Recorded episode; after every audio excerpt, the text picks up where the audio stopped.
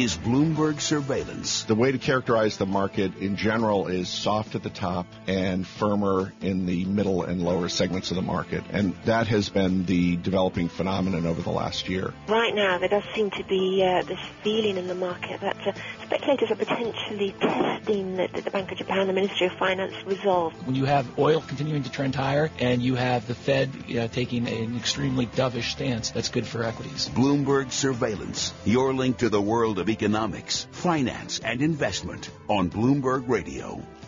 Good morning. I'm Michael McKee along with Tom Keene. It is 7 a.m. on Wall Street. TGIF. Maybe that's why markets are higher today. Oil is up. The latest production freeze speculation, and that's pushing up equities around the world, along with hope for banks after Unicredit CEO there's re- says there's a renewed push to fix the European banking system. Both themes based on hope, which, as we know, is not a strategy, but it might get you through Friday. Right now, the Stoxx 600 is up by three points, eight tenths of a percent. The DAX is higher by 90 points. That's almost a full percentage point gain for the day. Uh, the euro trading right now at 113.65, a touch weaker. German yields continue to fall. The two-year note yield negative 51 basis points. In the U.S., futures are decidedly higher with S&P E-mini futures up by 12, six tenths. Dow E-minis up 86, half a percent. And for NASDAQ 100 E-mini futures, it's a 27 point gain, six tenths of a percent. The dollar index at the moment is trading a little bit higher, but still in the 94 range, 94 563. Bonds are lower, yields higher, 10 year yield 1.72, 117 for the five year and the two year going for 72 basis points. Oil, as I had mentioned, is higher, 38.54, $1.28 higher, 3.4% for West Texas Brent, 40 uh, across the 40 barrier again 40.63 a dollar 20 higher 3% on the day. And uh, of course we should mention the yen 108.66 today it is a smidge weaker.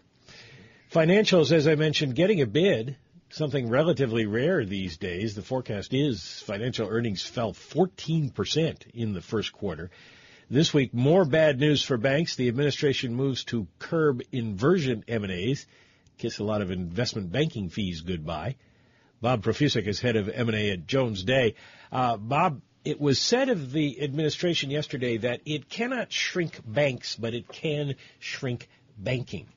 Is this the death of inversions, what they did this week? And, and what does that mean for banks, bank fees, and of course, banker pay? Well, inversions are a pretty modest part of the uh, entirety of M&A. It's, it was, uh, it was. I just referred to it in the past tense. okay, now we know. um, but uh, you answered the question. Is, it, it is an, an, element of things, and obviously the deal that uh, that that uh, hit the rocks this week was probably the, one of the biggest deals ever, if not the biggest but I don't expect that to be a significant factor. There's only a handful of inversions, even if the dollar volume was huge. Um, M&A was much more affected in the in the first quarter by the disruption in the equity and credit markets uh, than than something on a, a prong of M&A that's really pretty pretty isolated. We did uh, see the markets come back uh, from the disruptions in the early part of the first quarter, but they're still very uncertain, and, and we've had ups and downs. Is that the outlook for M and A, or or is it finding uh, footing? Well, it's it's it's still very strong. I mean, every uh, people focused on the number of deals was down 10 percent year over year in the first quarter, and volume was down 18 percent. But 2015 was an unbelievably blowout year and the activity level in the first quarter of this year was comparable to the first quarter of 2014, which was a good year. So it, it as long as, as we, we talked earlier on TV, as, as long as GDP growth is what it is or it isn't, and the credit markets are basically accommodating, there's going to be M&A because right. how in the heck do you otherwise get your earnings growth? Yeah, Bloomberg surveillance. Bob Profusek with us with Jones Day. Bloomberg surveillance this morning brought to you by Invesco. Invesco believes it's time to benchmark, uh, bench the benchmarks and to consider active management and factor-based strategies. Find out more at Invesco.com slash high conviction. Bob, you were involved in Sherwin Williams Valspar. Valspar, one of the great, great names in shellac, among other things.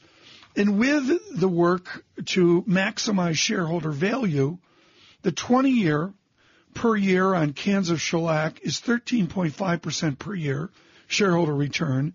In the last 10 years, Valspar's return 16.5%. That's to where we are now uh, with a with a transaction expected. I don't want you to talk about the specific transaction, but let me just ask the general question that all shareholders want to know: Why aren't there more mergers to create shareholder value? I, I just I, I don't get what executives are waiting for in terms of the huge pop we're seeing in some of these stocks. Well, you can always sell your company more than uh, for more than what it's trading at in any given day. The question is compared to what? I mean, if your long-term outlook is good, yeah, um, you, you're you're going to you know stay the course. Where, where's that compared to what right now? I like that phrase. Well, you know, any company is probably worth more sold than traded, um, just by definition, the control premium in yeah. it. Um, but the question is, where are you going long term, and what's your opportunity? And particularly in this in this environment, um, sure, it's challenging, but but companies have opportunities, and one of their opportunities is is M&A, but not sell yourself, but do add-ons, do divestitures, do realign yourself so that your earnings growth is better, even if everybody is struggling at the revenue line. What about how do you answer the the charge that uh, in the long run, um, very few mergers produce significant additional shareholder value. It's a it's a case that's made all the time. It certainly is made all the time, and and and certainly there are deals where that have been value destructive. But so have there been investments. I think so Steve there, Case was around here yesterday. so have there been investments. There's lots of things, um, but in the main, I, I just don't buy that. I mean, companies are better. They don't, you know one, one of the things is that 20 years ago, I think M&A was criticized somewhat as empire building. There's very little of that anymore. Um, it isn't about making companies bigger. It's about making them better and making them more efficient and better able to compete in a globalized economy. Um, so it, it, it isn't empire building. It, it's really making yourself better for the long term. And so that, you know, people also criticize that there's job losses associated with mergers. Well, there can be and, and fre- frequently are, but there are job losses in all sorts of uh, environments. Can I follow that up to just? I know Tom wanted to ask a question, but it, but in the political environment we're in, uh, you, know, you saw the presidential candidates rail against uh, the Pfizer Allergan merger because of inversions and they kill jobs, which statistically they do not do, but politicians and facts aren't always the same no. thing. But is, does that become a headwind to doing M&A these days? The political pressures that you may be getting um, from the M&A division of the Justice Department and other people like that, because uh, the resentment is there of the CEOs who collect these uh, multi-million dollar packages, uh, golden parachutes, and et cetera, and then all these other people get fired in, in mergers.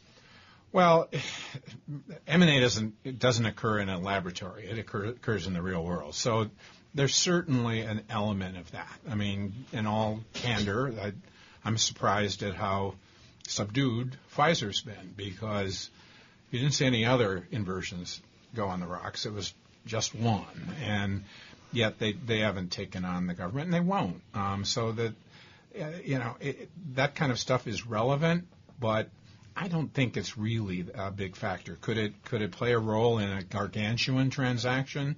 Certainly, um, and and obviously the signals from uh, the antitrust regulators around the world, not just in the United States, are that you know if you try to do the two and the three to combine to make a new one, that's going to be a tough deal to do. But most deals are are don't raise these issues. Most deals are more mm-hmm. much more strategic and not in, in, all honesty, well, anything comparable to Pfizer. Let's come back. We're thrilled to bring you, uh, particularly uh, with the Yahoo News, Robert Profusek of Jones Day, and we'll focus on Yahoo here uh, when we return. Michael, what a soiree last night. Fareed Zakaria, I thought he'd come in and ask geopolitical international relations, you know, hub and spoke post the post American Fed. That would have been perfect for Reed, for Freed. He was a pit bull terrier. Yeah. Going right after Chair Yellen. I, I suppose I did this on television. I suppose I should offer my uh, surveillance correction here on radio as well. I said that there wouldn't be any significant news, but he asked her right off the bat, "What about Yeah. the economy? What about interest rates?"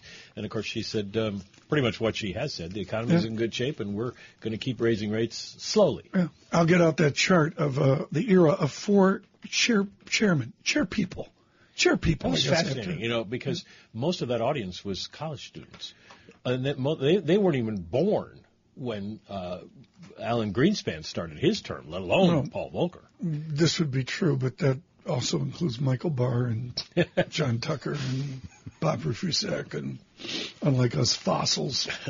Uh, uh, unless, uh, uh, unless, our, our, this Martin guys, us. Yes, yes.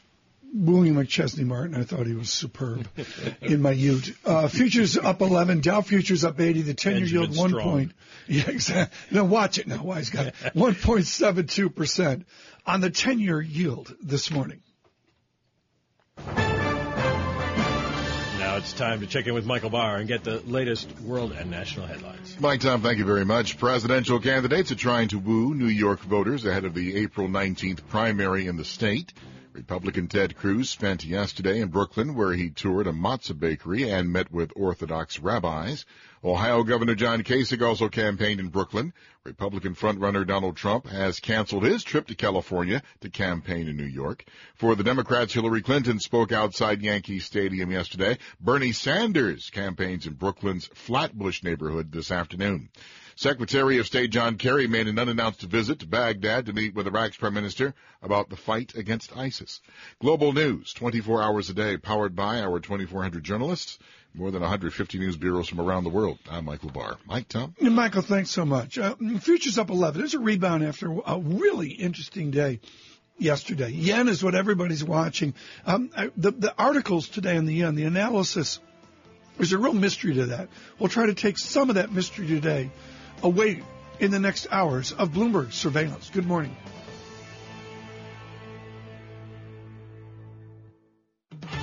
Bloomberg Surveillance brought to you by Withum Smith and Brown CPAs, audit, tax, and advisory services to help your business be in a position of strength. Experience the Withum way by visiting withum.com.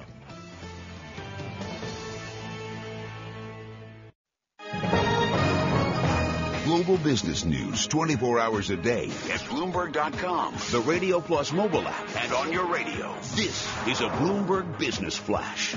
And I'm Karen Moskow. This update's brought to you by National Realty. 30% returns on cash and rented real estate. Find them at nria.net. Global stocks rebounding with oil while bonds of Europe's most indebted countries rise on the final day of a week that saw markets whipsaw and currency volatility approach the highest since 2011. We check the markets every 15 minutes throughout the trading day on Bloomberg. S&P E-mini futures up 11 points, Dow E-mini futures up 82, Nasdaq E-mini futures up 26, the DAX in Germany's up 1%. 10-year Treasury down 830 seconds, the yield 1.71%, yield on the 2-year 0.71%. NYMEX crude oil up 3.6% or $1.34 to 38.60 a barrel. COMEX gold down a tenth of a percent or $1.30 to 1236.20 an ounce. The euro, $1.1364. The yen, 108.69. That's a Bloomberg Business Flash. Tom and Mike. Karen, uh, thanks so much. Folks, I want to draw your attention to the former president of the Minneapolis Fed, now at the University of Rochester, writing an exceptionally important op-ed piece for Bloomberg View uh, this morning. And, and, and Mr. Kocherlakota, Michael McKee, minces no words. The Fed should ease. That's a stunning headline out of Bloomberg View. And the former he would get some arguments uh, from Yeah.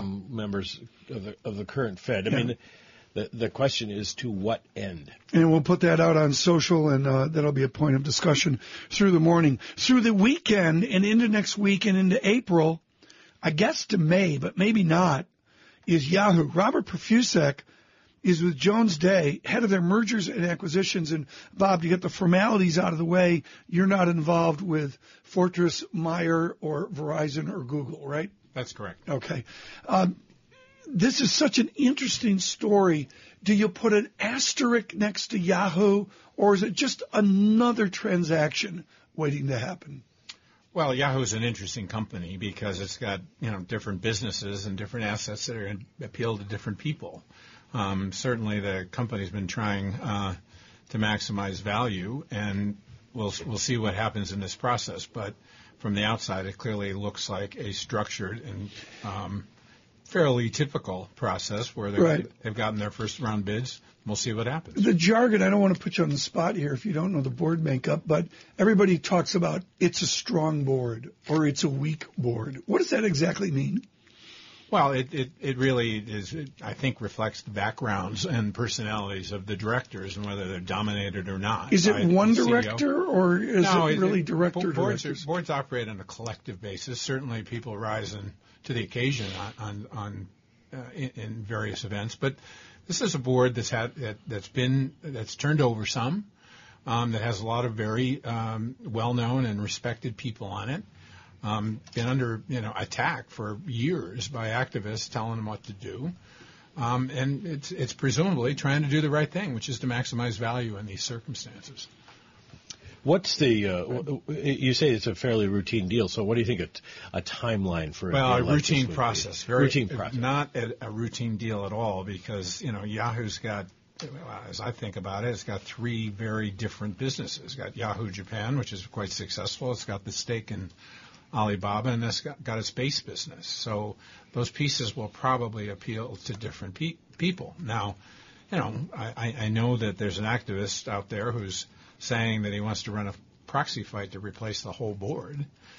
But the you know the board has been working to maximize shareholder value for quite some time, and it's not easy. They tried to do a, a looked at a spin off of the Alibaba piece. They've been doing other things, so we'll see what happens in this process. It's not necessarily the end of Yahoo. It could be a piece or two. Uh, we'll see. Uh, I, I, get, I, I go back to my original question. I'm, I'm glad you clarified, though. Uh, how long does a process like this go, or can you put a timeline on it? Well, probably it's done this year, but frankly, eh, when they go longer, it's usually really good or really bad. Um, if it's, if you don't have that much interest, it sometimes drags out. But very often, if there is there is a lot of activity in the auction process, it can go multi multiple rounds. We're in round one, according to the media reports. Do and I don't mean you to speculate on the specific transaction, but when you have two players like this, Verizon and Google, separate attorneys, obviously, separate accountants, I assume. Do they talk to each other at all, or is it like is it the movies where one sets up in one hotel and the other sets up four blocks over in another hotel, and Jones Day associates scurry back and forth? Uh, usually, you're not allowed to. In fact, almost always, you're not allowed to talk to another bidder without permission of the company. And you know, we've heard about Verizon um, uh, and, and Alphabet as being in the process. Uh, I'd be surprised if there weren't quite a few others that are looking, including private equity firms. Um, that, Yeah. that that either by themselves or with a corporate partner. So I, I, Right. would guess there are a lot more people than we've read about that are in the process. The real economy is flat on its back. We had the tumult of the yen yesterday and and all that. Um, people are saying banking in New York and worldwide, big banking particularly, is flat on its back. Is your business busy? Yes, right we're now? very busy. Um, you know, some of it candidly reflects the flat on your back piece, which is in the distress side. Um, you know, uh, especially in hydrocarbons, but in commodities in general, are are, are difficult. Um, but uh, it, it, it's active. Um, I, I do I do think um, it's not going to be as active as it was in 2015, but that's like you know, comparing your average jump shot to the final shot that Villanova hit. I mean, it's just not going to happen all the Last year was a Villanova year. Yeah, it was absolutely. Um, But the you know the environment is essentially the same: low growth, almost free money if you're an Mhm. investment grade company, and available money if you're not. What will you see in industrial America? I, we put all the media focus on Yahoo and all the sex appeal of Silicon Valley and that. Then there's boring industrial America where a lot gets a lot gets done. A lot gets done, and part of the story for in, industrial America is the globalization of almost all industries. Um, so that a, a, a huge part of what people are doing is, you know, the classic uh, debate versus, of buy versus build. If you're really Mhm. not strong in in China? Do you do you buy, um, or do you Yeah. or do you try to build it on your own in a very difficult environment? So the buy build um, uh, dichotomy Right. almost always gets settled in favor of buying. It just it's just Yeah. cheaper and more reliable. Thank you so much. Robert Profusek, most generous with his time this morning. He's head of mergers and acquisitions at the uh, law firm of Jones Day. We migrate forward on a Friday. Michael McKee and Tom Keene, Bloomberg Surveillance.